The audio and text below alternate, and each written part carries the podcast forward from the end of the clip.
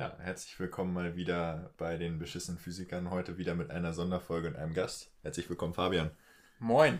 Jo. Ja, herzlich willkommen. Woher kennen wir dich?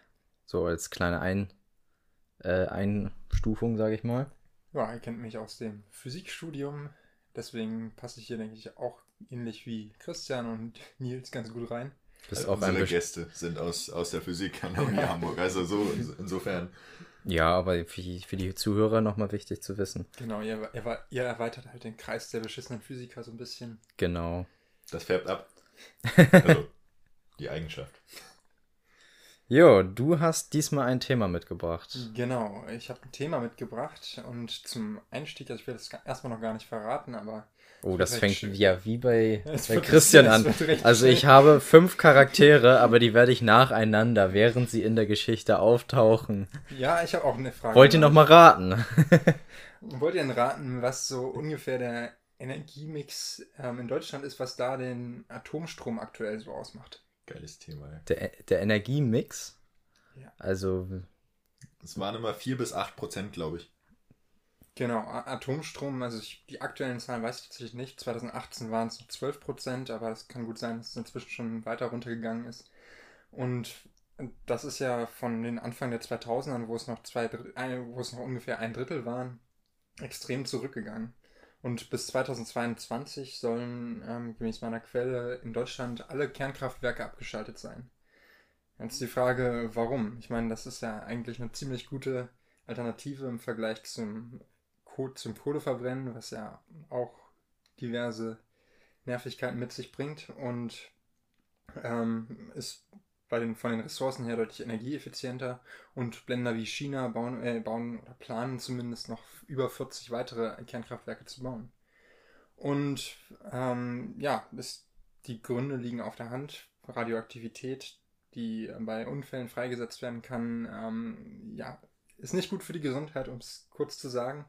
Und darüber möchte ich heute auch so ein bisschen reden, über einen dieser Unfälle, von dem viele schon gehört haben, nämlich über Tschernobyl. Tschernobyl, wie auch immer das ordentlich betont wird. Das wäre jetzt mal eine Frage, ob du das weißt, wie man das ausspricht, aber das hat sich ja dann geklärt. Ich glaube, es ist Tschernobyl, aber...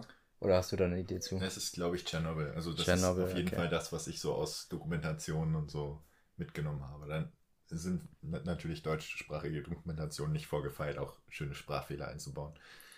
Ja, also wir werden es jetzt einfach bei Tschernobyl belassen, ne? Das schöne China habe ich auch geistig notiert. Das schöne China. Das schöne China. Oder China, auch nicht schlecht. Oh Gott, sorry. Ich weiß irgendwie, man sagt ja immer, es soll ja China ausgesprochen werden, aber... Nee, das glaube ich nicht. Ich weiß es nicht, weil die einen sind wegen Chiemsee und Chiemsee und es hört sich aber alles schlimm an. Wie gesagt, Es geht uns auch weniger um die Aussprache als um den Reaktorunfall. Es geht uns hier um die großen Fische.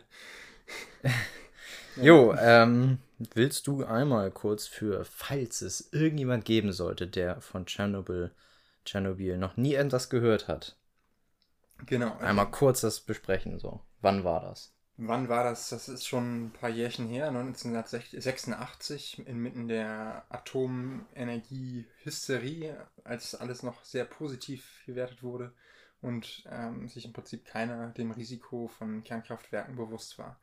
Und in kurzer Fassung, ich werde da gleich nochmal länger drauf eingehen, aber in kurzer Fassung war es einfach ein Unfall, der sich in dem Reaktor, der da vorgefallen ist und infolgedessen sich viel Radioaktivität in die Atmosphäre freigesetzt hat und es zu unschönen Folgen kam. Also es gibt unterschiedliche Angaben zu den Opfern. Es ist auch schwierig, da direkte Opfer zu ermitteln. Aber die sind so im Bereich zwischen 4.000 und 60.000. Und genau, also die Radioaktivität führt eben in vielen Fällen zu Schilddrüsenkrebs und anderen Krebsarten und ja, ist eine unschöne Geschichte. Ja, es tut mir auch leid, dass ich natürlich jetzt hier ein sehr physikalisches Thema mitgebracht habe, aber ich dachte, wenn wohne ich hier. Ich glaube, letztendlich brauchen wir uns nicht für physikalische Themen jetzt schämen, wo ich schon den Sachs-Wolff-Effekt angesprochen habe. Ja, stimmt, du bist quasi zu langsam. Die letzte Woche war schon... Wild. Genau. Und ich habe gelesen, ihr habt auch schon... Anfragen für mehr physikalische Themen von Nils bekommen. Haben wir das? Ja. Achso, okay, Entschuldigung, das wusste ich nicht. Wir haben schon Anfragen für mehr. Ja, da ist nur die Frage, ob wir das irgendwie, sage ich mal, in eine, die beschissenen Physiker reden über die beschissene Physik oder so auslagern als eine Extraserie. Niklas mag Physik nämlich eigentlich gar nicht. Das will er uns damit mitteilen. Genau, Niklas das will eigentlich auch mindestens drei Podcasts pro Woche aufnehmen und die alle mit möglichst unterschiedlichen Themen. Ne? Das ist gesund. Neben einem Physikstudium hat man viel Zeit. Das habe ich auch gehört. Ich weiß nicht, was ihr macht so. Habt ihr eigentlich schon so ein Themenpostfach, wo man jedem von euch persönlich so eine Mail schicken kann mit einem Themenvorschlag? Du hast meine Telefonnummer. Ja, gut. Ich schon, für die weltweiten Zuhörer in den USA oder wo auch immer. Wir haben eine E-Mail-Adresse. Ja, wir haben tatsächlich eine E-Mail. Die haben wir auch letzte Woche das erste Mal wirklich verlinkt in der Beschreibung. In der letzten Folge, Folge 16 müsste das gewesen sein. Beschissenephysiker@gmail.com. Ja, das ist recht eingängig. Ja, es ist nicht besonders schwierig. Wir werden sie, ich glaube, ab jetzt immer verlinken, oder? Schickt uns E-Mails. Genau, schickt uns E-Mails. Wir sind gespannt. Und offen für Dates. Nein, Spaß. Nee, tut mir leid. Wir Fabi sind offen für die Physik. Wir sind offen für die Physik. Fabi vielleicht für noch ein bisschen mehr. Für noch ein bisschen mehr? Ich glaube, ich mache mal weiter. Für die Mathematik. Du hast mich erwischt. Oh Mann. Genau. Virginity is cool. Remain pure. Okay, du bist dran, Entschuldigung. Nee, alles gut. Ich habe ja auch schon recht lange geredet und ich weiß auch nicht genau, wie das jetzt hier ablaufen soll. Soll ich einfach so ein bisschen ausholen, ein bisschen abschweifen, um die Zusammenhänge zu erklären? Genau. Das und ist ihr sagt zwischendurch einfach mal... Du bist die Hauptperson. Du hast ein Thema, das baust du so auf, wie du das möchtest. Alles klar, ja. Ich muss auch leider ein bisschen weiter ausholen für die Zuschauer, die eventuell nicht so viel mit Physik am Hut haben, erstmal das Grundprinzip zu erklären. Ich meine, bei Kohleverbrennung ist das klar. Da schmeißen wir ein bisschen Kohle ins Feuer, damit erhitzen wir, glaube ich, Wasser oder andere Stoffe und die treiben die Turbinen an. Wie ist das aber bei Kernspaltung oder Atomenergie? Ich dachte, Brennstäbe brennen auch. Genau, Brennstäbe ist auch das Stichwort, was dann verbrennt. Das war Jörn. Ja. Die beschissenen Physiker. Die Verbrennungsart ist aber ein bisschen anderer Natur. Und zwar findet dort eine sogenannte Kernspaltung statt. Was ist Kernspaltung? Naja, es gibt bestimmte Elemente, chemische Elemente, die ihr aus dem Periodensystem vielleicht kennt. Oder auch als Buzzwords hier Uran und Plutonium. Und die können durch sogenannte Neutronen, also andere Teilchen, aufgespalten werden in mehrere Kleinteile. Und diese Kleinteile sind aber leichter. Und ja, dieser Anteil, in dem sie leichter sind, der versteckt sich gemäß der Formel E = mc² letztendlich in der kinetischen Energie der Spaltprodukte. Jetzt, das hört sich wieder für einen Nicht-Physiker, glaube ich, irgendwie nach sehr viel Blabla an, sage ich mal. Und dann sagen, ja gut. Genau, kritisch dazwischen. Genau, jetzt gehen wir mal so, dass nochmal vielleicht einen kleinen Ticken langweiliger oder einfacher durch, sage ich mal, um das... Was ist denn jetzt ein Kern, würde ich vielleicht als Nicht-Physiker fragen. Was ist denn jetzt ein Atomkern? Warum kann ich den spalten? Kommt das Atom nicht vom unteilbaren Teilchen oder so her? Das stimmt, dann müssen wir jetzt noch weiter ausholen. Und ich versuche alles gut. Trotzdem letzte Woche waren wir bei über 1,5 Stunden, also das schaffst du, glaube ich, gar nicht. Ich will hier nicht die Zuhörer zum Einschlafen bringen, wobei ich mir auch vorstellen kann, dass sich einige das zum Einschlafen anhören. Habe ich auch schon gemacht. Sehr gut. Front, Alter. Ich würde eher sagen, das ist unsere wunderschöne, ruhige Stimme. Ja, genau. Nee, um auf deine Frage zurückzukommen, ja, Atome sind zwar atomos, altgriechisch unteilbar, ursprünglich angenommen als unteilbar, aber schon Anfang des 20. Jahrhunderts hat sich herausgestellt, dass sie sehr wohl aus mehreren Komponenten bestehen. Davon hat jeder eigentlich schon mal in der Schule gehört. Protonen, Neutronen und Elektronen. Und davon konzentriert sich 99% der Masse oder mehr im Atomkern. Also einem extrem winzigen Anteil des Volumens. Und in diesem Atomkern befinden sich eine bestimmte Anzahl an Protonen und Neutronen. Und je nachdem, wie viele Protonen sich da drin befinden, nennen wir den Kern eben anders. Und diese verschiedenen Atome haben unterschiedliche chemische Eigenschaften. Aber was auch interessant ist, eben diese Atomkerne sind, je nachdem, wie viele Protonen und wie viele Neutronen sind, unterschiedlich stabil. Und können eben dadurch, dass ein weiteres Neutron da drauf geschossen wird, aufgespalten werden in diese Spaltprodukte. Und bei dieser Spaltung kann es eben dazu kommen, dass die Spaltung mehr Energie freisetzt, als ihr zugeführt wurde. Und das ist genau der Fall bei Uran und Plutonium. Also Neutron trifft auf den Kern, spaltet das in mehrere Produkte und auch noch weitere Neutronen. Das ist nämlich auch noch wichtig, weil das ist auch so der Grundprozess dieser Kernspaltung. Wir brauchen mindestens 2 weitere Neutronen mindestens 2 weitere Neutronen, um diese Kettenreaktion am Laufen zu erhalten. Weil diese können dann nämlich weitere Kerne anregen und spalten, und durch diese Kernspaltung entstehen immer mehr Neutronen, die in ihrer Summe immer eine größere Energie haben. Diese Energie kann dann an das Wasser abgegeben werden, was erhitzt wird, verdampft und damit auch Turbinen antreibt. Das heißt, das Prinzip ist ziemlich ähnlich wie in einem Kohlekraftwerk. Da will ich auch erstmal das Grundprinzip jetzt damit erklärt haben. Mhm, das ist doch super. Was aber auch noch wichtig ist zum Verständnis, was jetzt bei diesem Unfall eigentlich vorgefallen ist, weil, ich meine, ihr fragt euch vielleicht, wenn ihr davon noch nie gehört habt, warum hat er sich jetzt diesen Unfall rausgesucht? Das ist ja gut, es war ein Unfall, aber das kann ja mal vorkommen. Vielleicht mit weitreichenden Folgen. Aber tatsächlich steckt hinter diesem Unfall eine Menge an menschlichen und technischen Versagen. Und das ist dann doch ganz interessant, wie der Hergang von so einem Unfall dann war. Ja. Genau. Was ist noch wichtig jetzt zu verstehen? Was meinte ich da? Diese Neutronen, die bei der Spaltung zunächst entstehen, die haben eine viel zu hohe Energie, um eine weitere um so eine Kettenreaktion überhaupt zu starten. Also man spricht dann von Leckage, wenn die Neutronen nämlich einfach die Brennstäbe verlassen und in der Gegend rumfliegen und keine weiteren Spaltungen induzieren. Und der Grund dafür ist, dass die Kerne besonders sensitiv für Neutronen mit bestimmten Geschwindigkeiten sind, und wenn die zu schnell sind, dann fliegen Neutronen einfach dran vorbei. Der Physiker spricht dann von einem geringen Wechselwirkungsquerschnitt oder eben einem hohen Wechselwirkungsquerschnitt, wenn sehr viele der Neutronen auch absorbiert werden. Und um so einen höheren Wechselwirkungsquerschnitt, der dann für die Kettenreaktion notwendig ist, zu erreichen, benutzt man sogenannte Moderatoren.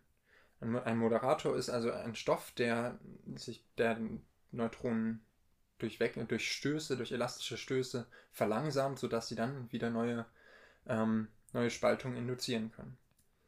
Und Moderatoren, die in den meisten Kernkraftwerken genutzt werden, sind Wasser. Und die machen das halt sehr gut eigentlich. Und der Nachteil ist aber auch, dass Wasser an sich sehr viele der Neutronen absorbiert, was wiederum nicht so gut ist. Und deshalb muss zum Beispiel bei den Atomkraftwerken hier in Deutschland oder allgemein solchen Leichtwasserreaktoren, nennt man die, muss immer angereichertes Uran verwendet werden. Das heißt, jetzt muss ich auch nochmal einen anderen Begriff erklären. Entschuldigung, bevor du jetzt diesen Begriff erklären willst. Du hast jetzt gesagt, du willst als Moderator Wasser nehmen, und das Wasser ist quasi da drin, also das wird quasi um die Brennstäbe quasi, genau, sage ich mal, rumgelegt. So kann man sich das vorstellen. Also, oder die Brennstäbe liegen im Wasser quasi, in einem Wassertank. Und jetzt hast du gesagt, die wollen die Neutronen verlangsamen. Ja. Was passiert denn dann, wenn diese Neutronen verlangsamt werden? Warum wollen wir die denn langsamer haben? Warum können die denn, also wenn die auch wenn sie schneller sind, haben sie doch theoretisch mehr kinetische Energie. Und dann würde man doch jetzt sagen, ja gut, dann wenn die mehr Energie haben, kriegen wir mehr Energie raus. Für den besseren Wirkungsquerschnitt mit. Genau, aber wie kann man sich denn das vorstellen? Also man würde jetzt eigentlich so naiv angehen davon, die Neutronen fliegen durch und wenn sie schön viel Energie haben, dann verdampfen die vielleicht schön viel Energie und schön viel Wasser und dann haben wir schön viel Energie produziert. Aber dem ist ja nicht so. Naja, die Energie selbst kommt ja daher aus diesen Spaltungen. Und wenn wir es nicht schaffen, genug von diesen Spaltungen zu haben, dann haben wir auch keine Energieausbeute. Das heißt, wir müssen irgendwie erreichen, dass die Neutronen langsam genug sind, um überhaupt weitere Spaltungen voranzutreiben. Das Problem ist eben nicht, dass sie nicht genügend Energie haben. Nein, das Problem ist im ersten Schritt erstmal, dass sie zu viel Energie haben, um weitere Spaltungen zu erreichen. Warum können sie denn nicht mit zu viel Energie weitere Spaltung erreichen? Technisch gesehen können sie das, aber die Wahrscheinlichkeit für dafür nimmt rapide ab. Das muss man sich dann im Detail die physikalischen Prozesse angucken, woran das liegt. Ein ganzes hier so vorstellen, als dass die Neutronen einfach viel zu schnell an den Urankernen vorbeifliegen, als dass sie davon absorbiert werden können. Okay. Und aus diesem Reaktor einfach austreten, aus diesem Prozess. Die fliegen quasi einfach durch, sage ich mal, eine Mauer durch, so eine Kugel, ohne dass die Mauer das wirklich mitbekommt, weil die einfach so schnell sind, dass das quasi nur so ein kleines Loch aufreißt, einmal durchfliegt und die Mauer ist danach quasi mit so einem kleinen Loch versehen, aber hat keine große Wechselwirkung sonst gehabt. Atome bestehen ja auch zum allergrößten Teil einfach aus gar nichts.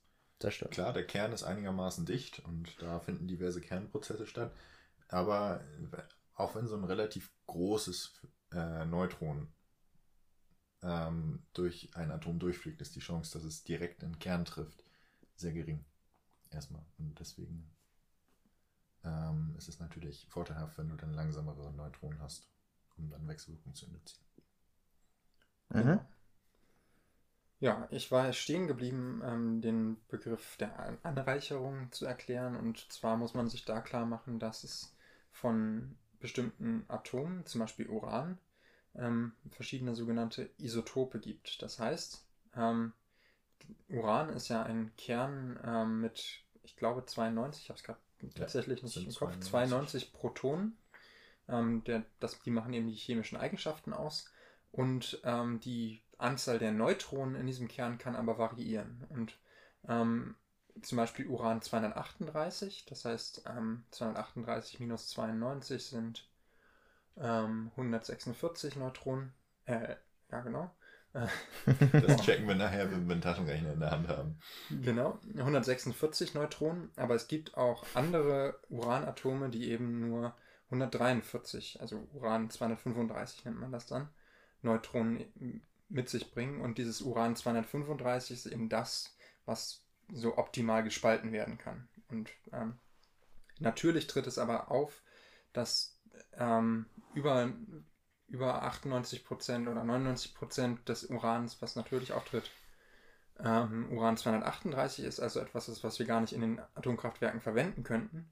Und nur 0,7% des Urans ist Uran-235. Und deswegen muss man das über sehr technische Prozesse, muss man da den Anteil erhöhen. Aber das ist nochmal ein anderes Kapitel, Urananreicherung und so weiter. Schreib dir das auf, Niklas. Das klingt interessant, da könnte man drüber eine Folge machen, meinst du nicht? Urananreicherung hat auch einige Risiken eben also von außen betrachtet, für die Staaten, die das eben können. Die könnten es ja theoretisch auch so weit anreichern, dass es waffenfähig wird und man damit Atombomben bauen könnte. Und genau darum geht ja auch der Streit der USA mit dem Iran aktuell. Aber wie gesagt, das ist ein sehr umfangreiches anderes Thema. Wichtig ist erstmal jetzt nur, dass... Auch ein sehr politisches Thema. Auf jeden Fall. Wichtig ist jetzt erstmal nur, dass wir angereichertes Uran haben und für diese Leichtwasserreaktoren, weil eben das Wasser auch einen gewissen Anteil der Neutronen absorbiert, neben der Moderationsfähigkeit. Ein weiterer Moderator, den es noch gibt, ist Graphit. Graphit unterscheidet sich in Wasser insofern, als dass Graphit ein Festkörper ist und Wasser eben flüssig. Und Wasser ja nicht nur als Wasser nicht nur als Moderator eingesetzt wird, sondern gleichzeitig auch als Kühlmittel. Und daher muss man eben unterscheiden zwischen diesen Leichtwasserreaktoren und den graphitmoderierten Reaktoren. Und eben ein weiterer Unterschied ist der sogenannte Dampfblasenkoeffizient. Man muss sich nämlich klar machen, wenn wir Wasser erhitzen, was passiert dann? Gut, es verdampft. Das nutzen wir ja auch aus, um die Turbinen anzutreiben. Aber wenn Wasser verdampft, sinkt ja die Dichte des Wassers. Wenn die Dichte des Wassers sinkt, dann führt das in Leichtwasserreaktoren dazu, dass weniger Wasser zum Moderieren der Reaktion da ist. Das heißt, die Kettenreaktion nimmt ein bisschen ab, weil weniger Neutronen für die Kettenreaktion zur Verfügung stehen. Das ist also eigentlich ein sehr guter Prozess, der dazu führt, wenn es irgendwie dazu kommen sollte, dass die Leistung erhöht wird, dann geht das automatisch dagegen an, weil mehr Wasser verdampft und deswegen weniger Neutronen in der Kettenreaktion teilnehmen. Jetzt ist aber der Reaktortyp in Tschernobyl kein Leichtwasserreaktor gewesen, sondern ein graphitmoderierter Reaktor. Da kann man jetzt schon sagen, hier haben wir schon die erste Fehlkonstruktion, die langfristig dazu geführt hat, dass dieser Unfall überhaupt zustande kommen konnte. Ja, genau. Das war mal State of the Art, richtig? Ja. Diese graphitmoderierten Reaktoren, ich glaube, die hat man in den 50ern und 60ern größtenteils gebaut und korrekt. Die Kraftwerke, die heute in Deutschland zum Beispiel stehen, sind halt alles modernere Kraftwerke aus den 70ern. Genau. Mindestens 70er oder 80er Jahren. Meines Wissens nach alles Leichtwasserreaktoren. Und alles andere abgeschaltet. Also Graphit gibt es nicht mehr als Moderator. Ich bin der Meinung, in Russland nutzen sie weiterhin diesen Reaktortyp, den sie, Ja, Tschernobyl war ja in der Ukraine, also... Ja, genau. Sowjetunion. Das war eine sowjetische Technologie, die auch in Russland genutzt wurde und ich glaube auch immer noch wird. Also. Ja, aber da das ja nur im Nachbarland war, kann man das ja weitermachen. Das war damals eine... Ja, damals ja, aber aktuell, ich meine, es geht jetzt nur darum, dass sie das ja direkt vor der Haustür quasi haben. Du versuchst schon wieder das nächste Land mit dem Einreiseband zu belegen. Einreiseband. Stimmt, irgendwann darf ich nirgends mal mehr hinreisen. Dann werde ich wahrscheinlich aus Deutschland auch noch rausgewiesen oder so. Ja, also diese Reaktoren, die sind vom Typ RBMK, nennt man die. Das ist eine Abkürzung für irgendein russisches Wort. Ich kann es mal kurz nachgucken. Das bitte, wollen wir dich aussprechen. Ja, wollte ich gerade sagen. Einmal bitte vorlesen, ne? Alles klar. So schwierig scheint es gar nicht zu sein. Reaktor Bolshoi Moscht Schnosti. Okay, das ist deutlich schwieriger. Also Bolshoi Moscht Schnosti Kanalni, was auf Deutsch ungefähr Hochleistungsreaktor mit Kanälen heißt. Ah. Also, ja, genau. Das sind eben diese RBMK-Reaktoren, von denen aktuell noch 10 in Betrieb sind in Russland und die aber auch jetzt nach und nach abgeschaltet werden und von denen keine weiteren mehr gebaut werden. Genau. Was wollte ich noch? Bevor ich richtig loslege mit der Schilderung von dem Unfall, sozusagen als Vorbereitung euch allen mitgeben.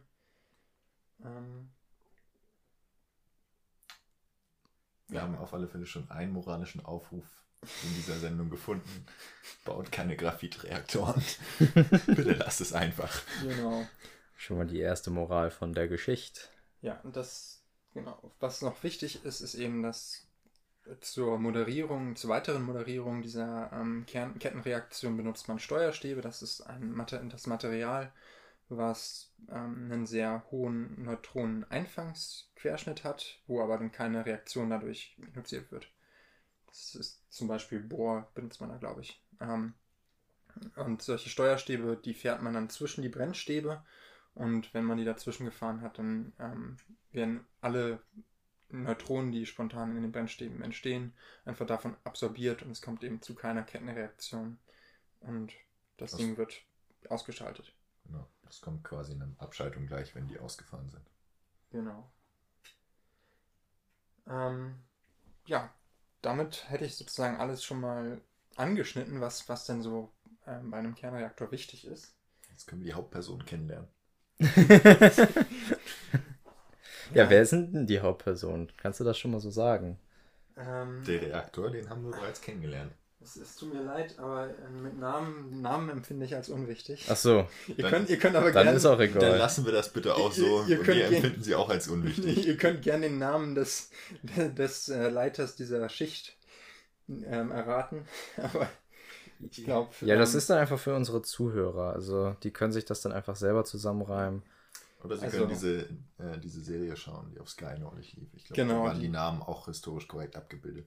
Das ist wohl der Anatoli Stepanowitsch Diatlov, der das war. Aber wie gesagt... ist noch ein weiterer Name, den du komplett falsch hast. Übrigens, wir kriegen kein Geld von Sky. Also falls da irgendjemand verwirrt sein sollte, nur weil er das jetzt gerade genannt hat. Aber... Ach so, ja, natürlich. Natürlich. Wir sprechen auf jeden Fall die ganze Zeit. Aber das kommt noch. Ich bin übrigens sehr offen für Sponsorings. Ja, also so ein bisschen. Solange ihr eure Gäste dann auch beteiligt, bin ich da auch offen für. Nee, ja, ich spreche die ganze Zeit von einem Unfall. Warum hat er sich überhaupt ereignet? War das einfach spontan, dass da irgendwas schiefgegangen ist? Oder hatte das irgendeinen Grund? Und wenn ich die Frage schon so... Also einen Grund hat es immer, ne? Also ob man dafür was kann oder nicht, ist nochmal eine andere Sache. Ich bin der Meinung, du weißt davon auch schon ein bisschen. Ja, das haben... Ja, soll ich es auflösen jetzt? Ja, lösen wir auf. Mach mal hier den Spoiler. Letztendlich war es ein Testlauf, der gigantisch schief gelaufen ist, bei dem sie auch die Sicherheitssysteme abgeschaltet haben, soweit ich weiß. Und dann ist das Ganze außer Kontrolle geraten, dann war es zu spät. Bereits zur Kettenreaktion, Kernschmelze gekommen und... Das ist die Kurzfassung. Also viel menschliches Versagen bei einer planmäßigen Notabschaltung. Letztendlich sollte getestet werden, ob der Reaktor den Übergang zu einem Notstromaggregat, also falls mal der externe Strom ausfällt, auch schaffen würde, selbst wenn er gerade nicht im Betrieb ist. Also nur auf sehr geringer Leistung gerade läuft. Und zwar ist nämlich der Grund dafür, dass diese Notstromaggregate ungefähr 40 bis 60 Sekunden brauchen, um überhaupt anzulaufen. In dieser Zeit müsste der Reaktor eben, um die ganzen Sicherheitssysteme und sowas zu unterstützen, weiteren Strom liefern. Und interessanterweise sollte dieser Test auch schon 1983, also 3 Jahre davor, vor Inbetriebnahme des Reaktors durchgeführt werden. Aber wie es dann so häufig so ist, ja, man hat irgendwelche finanziellen Ziele, die man erreichen möchte. Und deswegen wurde der aufgeschoben. Dann war es außerdem nicht der erste Versuch, diesen Test durchzuführen. Den gab es nämlich schon, weiß nicht, ein paar Jahre davor, glaube ich. Und dieser erste Test, der ging auch schon schief. Und da haben sie halt festgestellt, dass sie diese Leistung immer noch in dieser Zeit noch nicht bringen können. Und deswegen haben sie den Spannungsregler umgetauscht, um dann bereit zu sein für diesen zweiten Test.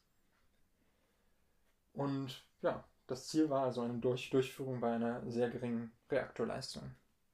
Und wenn ihr jetzt nichts weiter hinzuzufügen habt, würde ich dann mit dem konkreten Ablauf, dem Kern dieser Erzählung beginnen.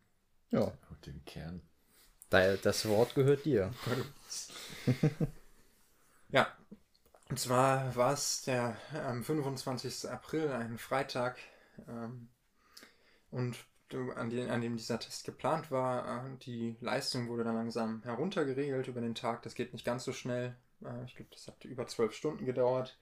Den Tag über wurde das dann noch auf mittlerer Leistung gehalten, weil dann irgendwelche Anfragen aus Kiew kamen, den Strom möglichst hoch zu halten, weil es sonst einen Versorgungsengpass gegeben hätte. Aber abends konnte man schließlich dann die Leistung weiter runterfahren und ja, alles schien erstmal gut und alle schienen vorbereitet auf diesen Test. Das Problem an so einer längeren Inbetriebnahme vor so einer Abschaltung oder wenn man das auf sehr geringer Leistung laufen lässt, ist, dass sich ja aus dieser Uranspaltung verschiedene Spaltprodukte bilden. Und eins dieser Spaltprodukte ist das sogenannte Xenon-135, also ein Gas. Und an diesem Xenon-135 ist besonders, dass es auch Neutronen absorbiert.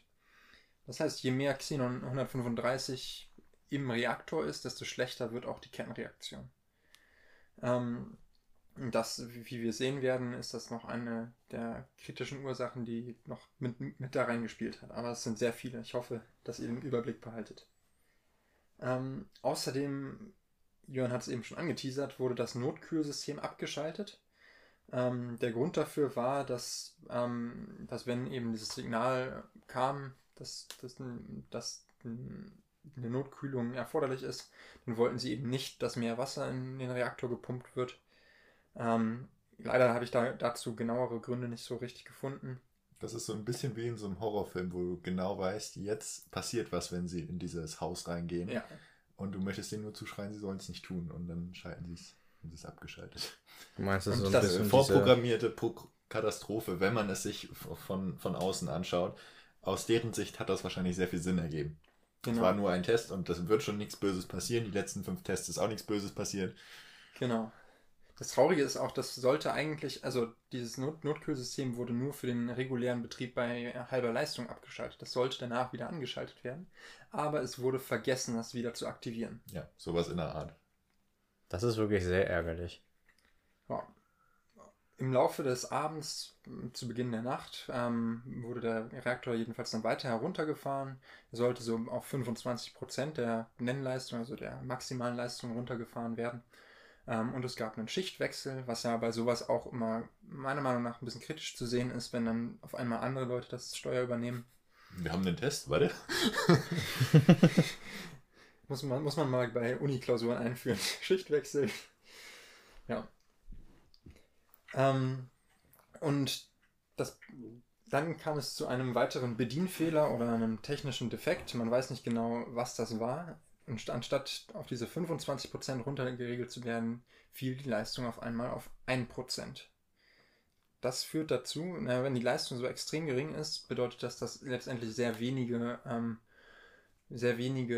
Neutronen im Reaktor unterwegs sind. Und dadurch konnte sich eben dieses Neutronengift Xenon-135 deutlich mehr anreichern, als es das eigentlich hätte können.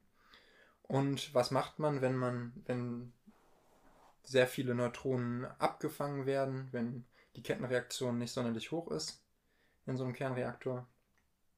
Habt ihr eine Idee? Was würdet ihr machen, wenn ihr wieder Steuerstäbe einfahren, die Leistung erhöhen wollt? Genau, man fährt die Steuerstäbe aus dem Reaktor heraus, um die Leistung ein bisschen zu erhöhen. Aber das war schon sehr problematisch. Das Xenon war von der Konzentration her noch viel zu hoch und der Betrieb wurde dann bei ungefähr 7% der Nennleistung durchgeführt. Was im Übrigen unzulässig ist, aber die wollten halt ihren Test da durchziehen. Das ist dann auch so ein... Komm, jetzt ist auch zu spät. Wir haben die Sicherheit schon abgeschaltet, jetzt machen wir das. Ja, das ist dann auch so ein bisschen wieder die... was du dann unter menschlichem Versagen verbuchen würdest in der Bilanz dann. Genau, in der Bilanz gibt es eben diese technischen Aspekte, zu denen ich auch noch kommen werde oder zum Teil auch schon gekommen bin, und eben diese verschiedenen Faktoren Mensch, die da zusammengespielt haben und leider eben zu dieser Katastrophe geführt haben.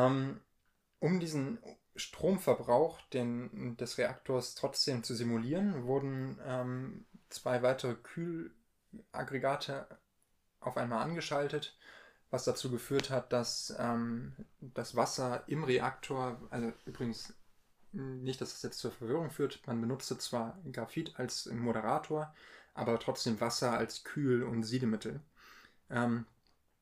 Das führt aber dazu, dass das Wasser da drin weniger als Moderator, sondern eher als Neutronenabsorber wichtiger war. Bedeutet... jetzt, wo die auf einmal diese beiden Kühlaggregate angeschaltet haben, wurde das ganze kühle Wasser da in den Reaktor geleitet. Das heißt, es gab weniger Dampfblasen.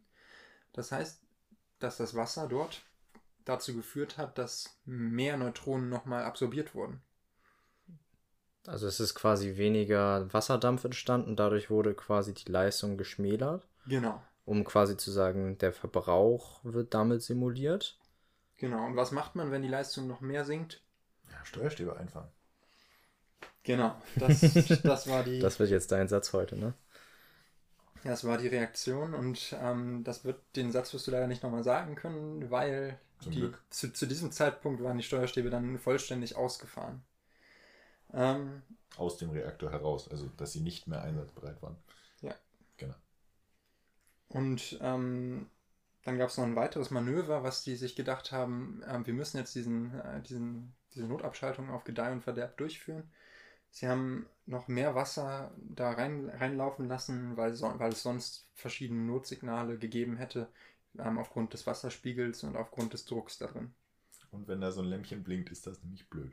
Ja, das ist ultra nervig und dann kann man ja den Versuch... Ultra nervig und später auch ultra gefährlich. Auf jeden Fall. Also, ja. Jedenfalls war es dann am Folgetag, am Samstag um 1.23 Uhr, die neue Schicht hatte sich schon eine Stunde eingearbeitet, war es dann endlich soweit, der endgültige Test konnte endlich starten. Der Test bestand dann darin, dass die Turbinenventile geschlossen wurden. Und was passiert, wenn die Turbinenventile geschlossen werden und das Wasser nicht mehr, der Wasserdampf nicht mehr abgeführt wird? Naja, der Druck steigt und damit steigt auch die Temperatur des Wassers. Wenn die Temperatur des Wassers steigt, bilden sich und der Druck steigt. Entschuldigung, ich habe das gerade falsch erklärt. Natürlich steigt nicht die Temperatur des Wassers deswegen, sondern die steigt erst danach. Aber weil der Druck steigt, führt das eben dazu, dass sich mehr Dampfblasen noch bilden. Genau. Jetzt sind wir irgendwie ein bisschen durcheinander. Nochmal ganz von vorne, einmal ganz ruhig. Also so ein AKW funktioniert mit Brennstäben. Ja, genau, da fangen wir nochmal an. Wir geben Fabian nochmal kurz Zeit. Also man braucht einen Moderator. Genau. Nee, ich bin ein bisschen durcheinander gekommen. Nee, weil es sind nämlich zwei verschiedene Aspekte, die jetzt da zusammenspielen. Die haben die Ventile zugemacht, sodass quasi kein Wasser aus dem Reaktor mehr zu den Turbinen fließen konnte, wo der Strom erzeugt worden wäre. Genau. Und dadurch sind aus Gründen, wo ich mir jetzt nicht ganz sicher bin, ich vermute mal, dass dann weniger Kühlwasser nachgepumpt wurde, ist die Wassertemperatur gestiegen. Ja, weniger Zirkulation, das ist, glaube ich, recht einleuchtend. Und der Druck ist zwar vielleicht auch ein bisschen gestiegen, aber nicht genug, um die Dampfblasenbildung im Wasser zu unterdrücken. Und dadurch, dass sich die Dampfblasen gebildet haben, war eben weniger Wasser da, um Neutronen zu absorbieren. Es hat also im Gegensatz zu dem, wie es in Leichtwasserreaktoren der Fall wäre, wo das Wasser hauptsächlich Moderator ist und damit wegfällt, führt das im Gegenteil dazu, dass die Leistung sich wieder steigert. Das heißt, wir haben mehr Dampfblasen, Leistungssteigerung. Es wird heißer. Es wird heißer, dadurch wieder mehr Dampfblasen, Leistungssteigerung. Und zusätzlich kam es dann zu diesem Zeitpunkt auch dazu, dass durch die erhöhte Kettenreaktion genug Neutronen da waren, um das Xenon, das ganze Neutronengift, abzubauen. Was auch kritisch ist, weil jetzt war auf einmal kein Xenon mehr da, was in der Lage war, die überschüssigen Neutronen zu absorbieren. Und das also quasi eine Art Schutzwall ist weggebrochen. Genau. Also der Reaktor war zu diesem Zeitpunkt einfach schon enorm instabil und diese Komponente kam dann eben noch dazu.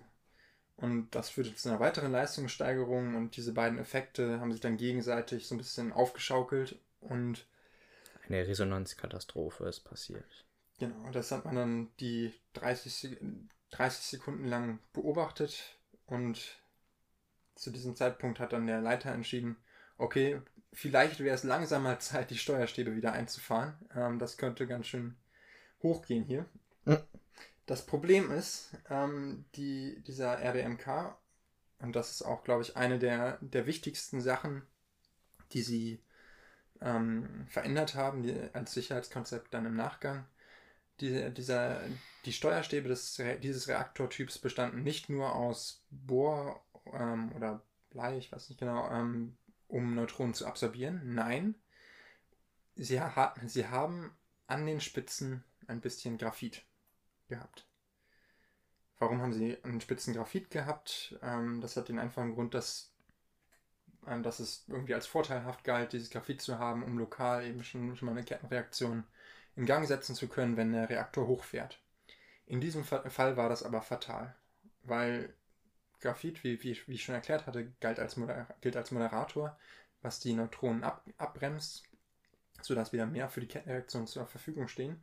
Das heißt, sobald diese Steuerstäbe angefangen wurden, da einzufahren mit ihren 30 40 Zentimetern pro Sekunde. Ich meine, im Vergleich dazu der Reaktor. Also einfahren heißt jetzt wieder reinfahren in den Reaktor, das meine ich damit. Um Neutronen zu fangen. Genau, um Neutronen zu fangen und dementsprechend die Leistung wieder zu schmälern.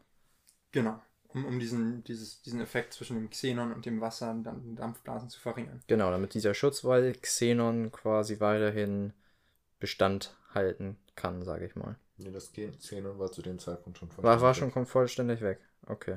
So, auf jeden Fall deutlich geringer. Also man hat dann gemessen, okay, die Xenon-Konzentration sinkt und hat dann da dementsprechend entschieden, es wird Zeit, die Stäbe wieder einzufahren.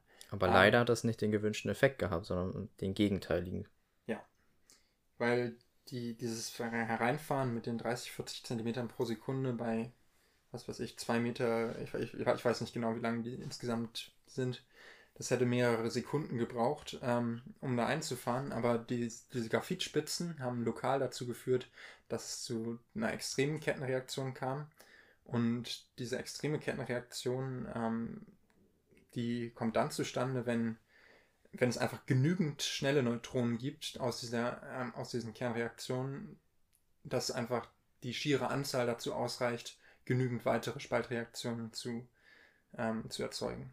Und man spricht dann auch von prompten Neutronen. Die Neutronen müssen nicht erst noch moderiert werden, sondern können dann auf einmal innerhalb von wenigen, also ich glaube von einer Milliardstel von Sekunden, können sie dann die nächste Reaktion vorantreiben. Und da war es dann auch schon zu spät. Also es gab einen extremen Leistungsanstieg, das 200-fache der Nennleistung oder so, habe ich gelesen. Und das führte dazu, dass sich alles erhitzt hat. Das Kühlwasser, das Graphit, die Brennstäbe, die Steuerstäbe, alles Mögliche.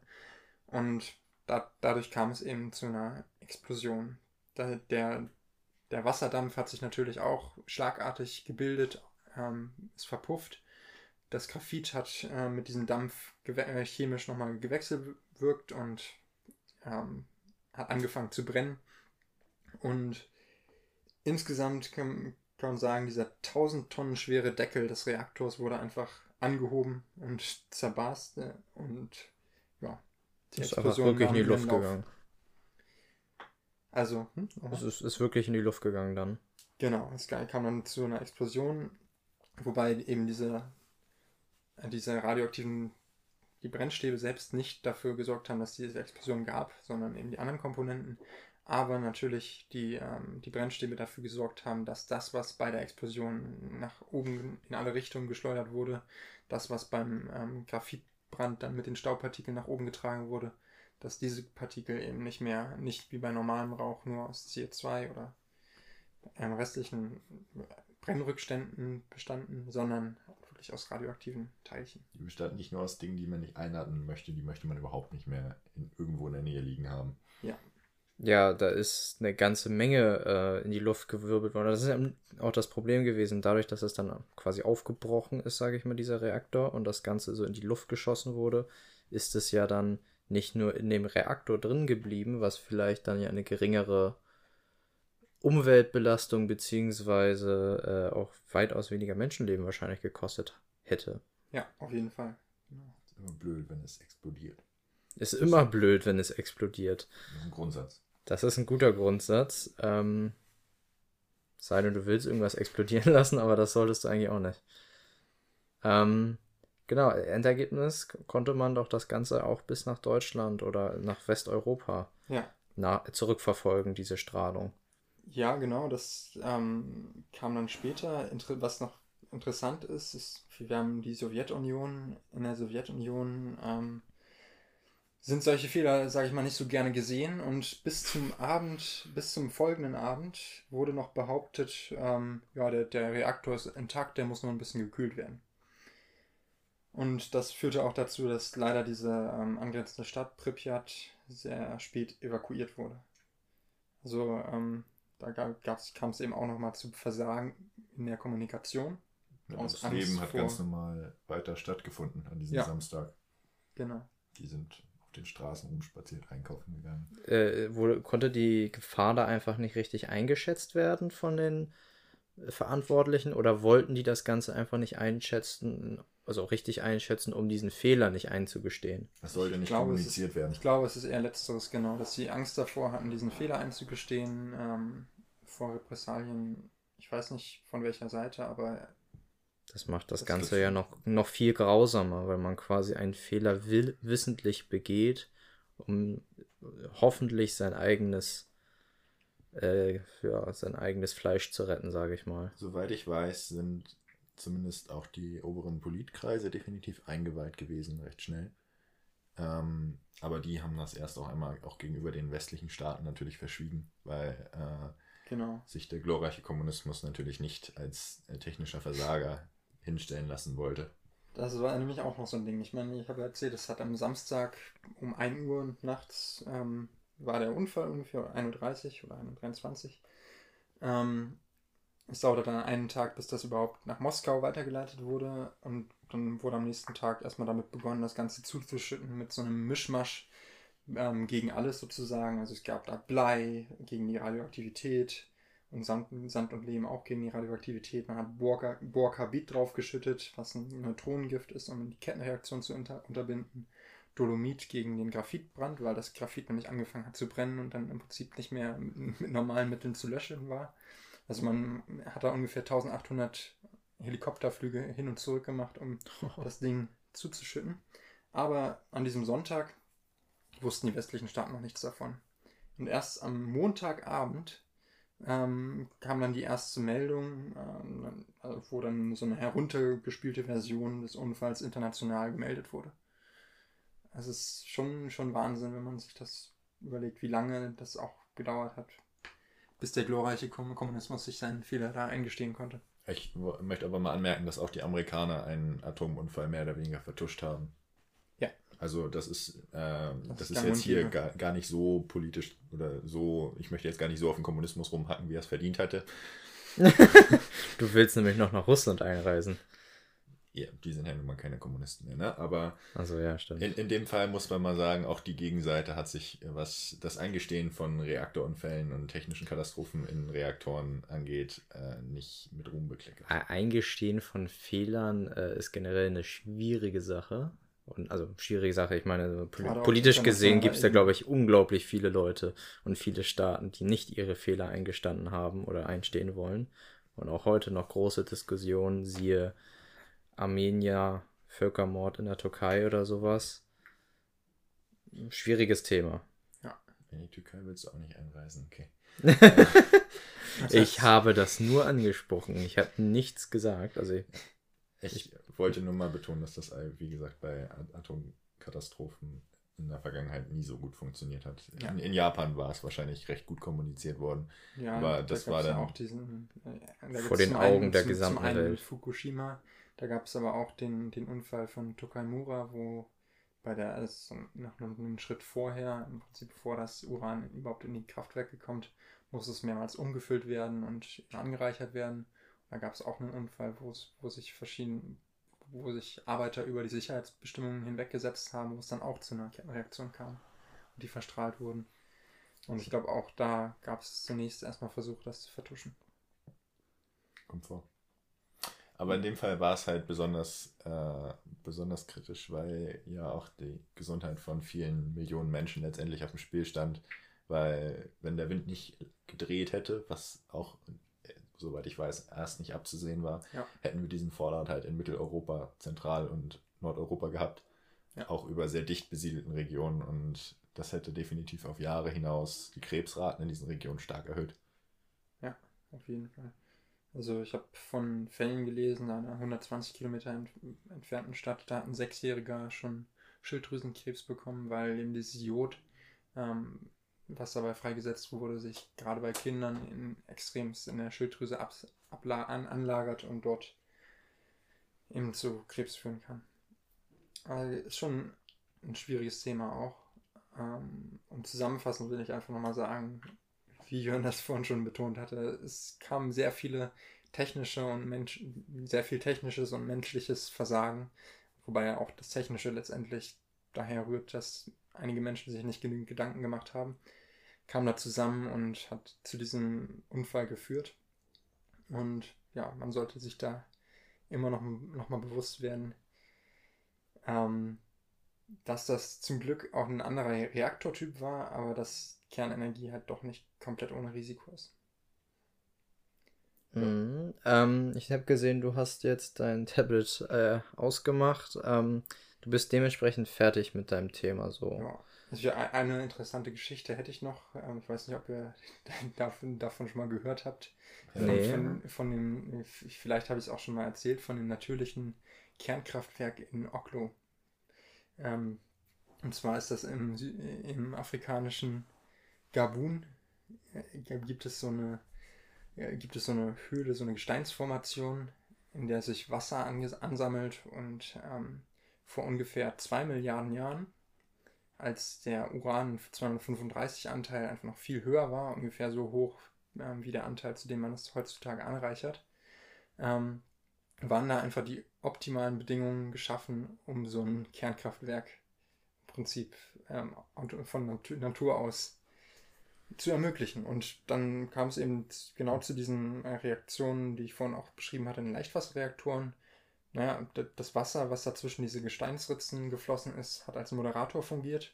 Eine Kettenreaktion ist spontan gestartet. Das Wasser hat sich erhitzt, ist geysirartig ausgestoßen und dann langsam wieder in diese Ritzen zurückgelaufen, um dann die nächste Kettenreaktion zu starten. Das Ganze ging wohl so über ungefähr 500.000 Jahre. Und man hat davon nur erfahren, weil man eben bestimmte Rückstände von solchen Kernreaktionen dort gefunden hat. Aber es gab keinerlei Supergaus. Das hat die Natur besser hingekriegt. Das kriegt sie wahrscheinlich bei einigen Sachen hin. Neue Theorie, warum die Dinosaurier ausgestorben sind. Es gab einen natürlichen Super-GAU. Und sie sind alle an Krebs verstorben. Naja, Super-GAU ist es theoretisch ja mit dem Meteoriten gewesen. Ja.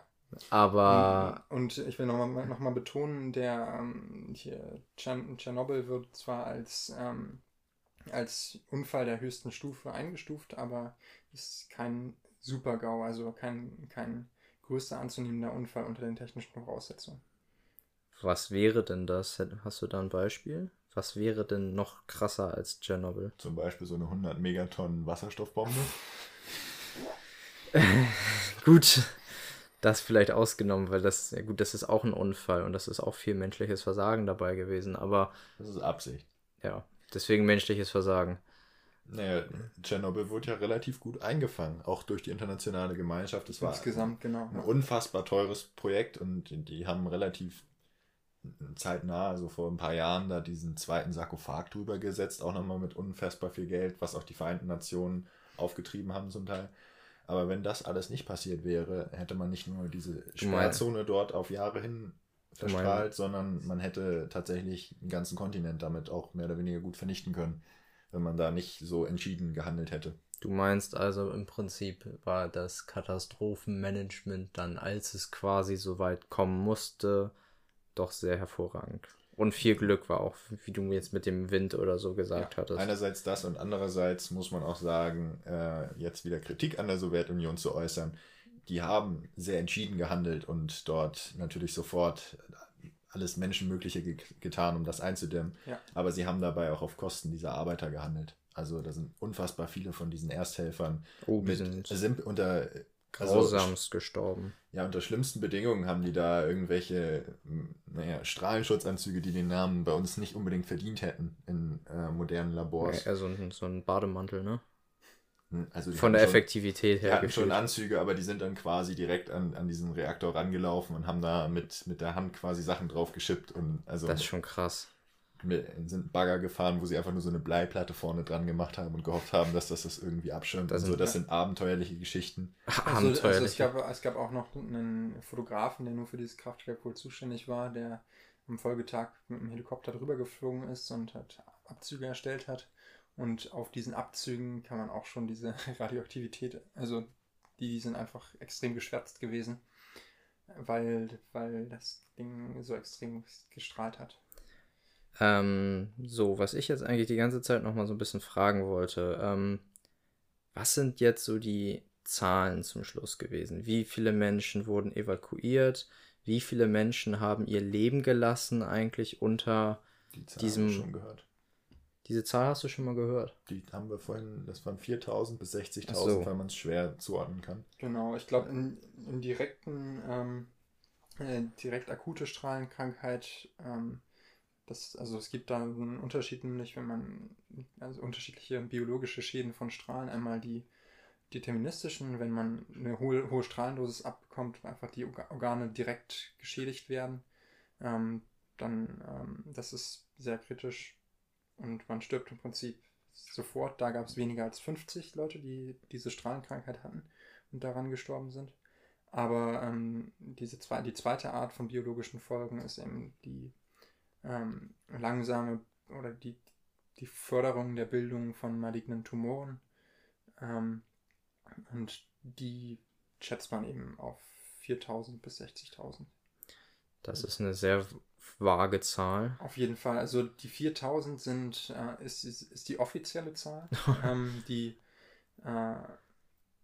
die von vielen Seiten kritisiert wird und wo auch häufig gesagt wird, das kann eigentlich so nicht stimmen.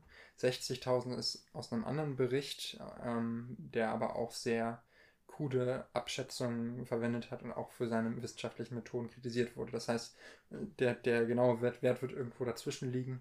Also sind es schon zigtausend auf jeden Fall, die darunter gelitten haben. Genau. Und gelitten haben sehr viel mehr Leute darunter. Ja, also gelitten haben noch mehr, aber die quasi psychischen Folgen von der Evakuierung. Halt, 14.000 Menschen haben da in Prypjat gelebt, und von denen leben da noch 700 oder so, die einfach nicht wegziehen wollten oder aus diversen Gründen nicht konnten. Der gesamten Sperrzone auch. Also die ist sehr viel größer als nur die Stadt Prypjat. Aber teilweise kann man dort halt auch wieder leben. Also klar, wenn man mit dem Geigerzähler da rumläuft, dann nervt einen das Piepen irgendwann.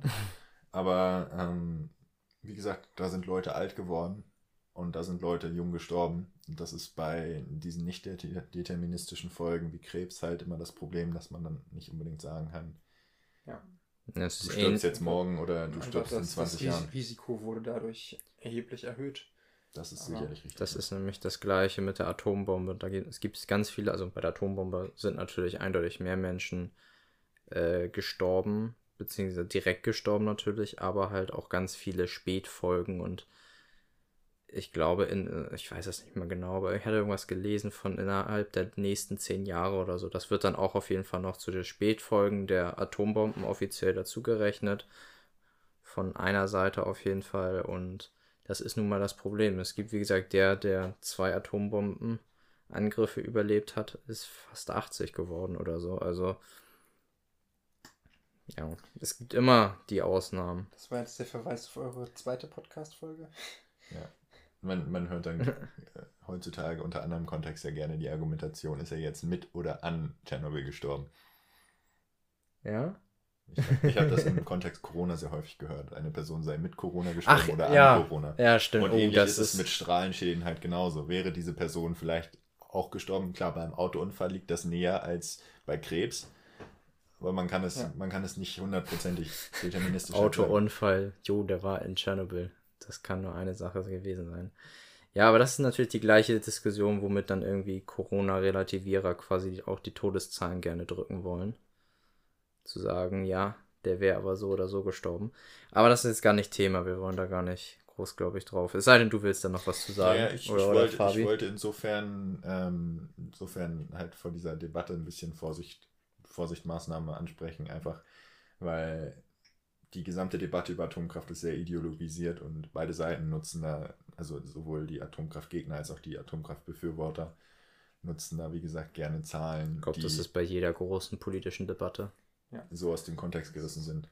Nein, ich will einfach nur so ein Bild quasi, so ein grobes Bild für den Zuhörer machen, wie groß diese Auswirkungen einfach waren auf die Menschen, die da gelebt haben oder in Europa im Allgemeinen, dass es halt, auch wenn Fabian gesagt hat, das ist jetzt kein Super-GAU in der Definition her gewesen, ist es schon ein... Trotzdem, also von der Einschätzung der Katastrophen her, von Russland aus, war es, glaube ich, die höchste Stufe sozusagen.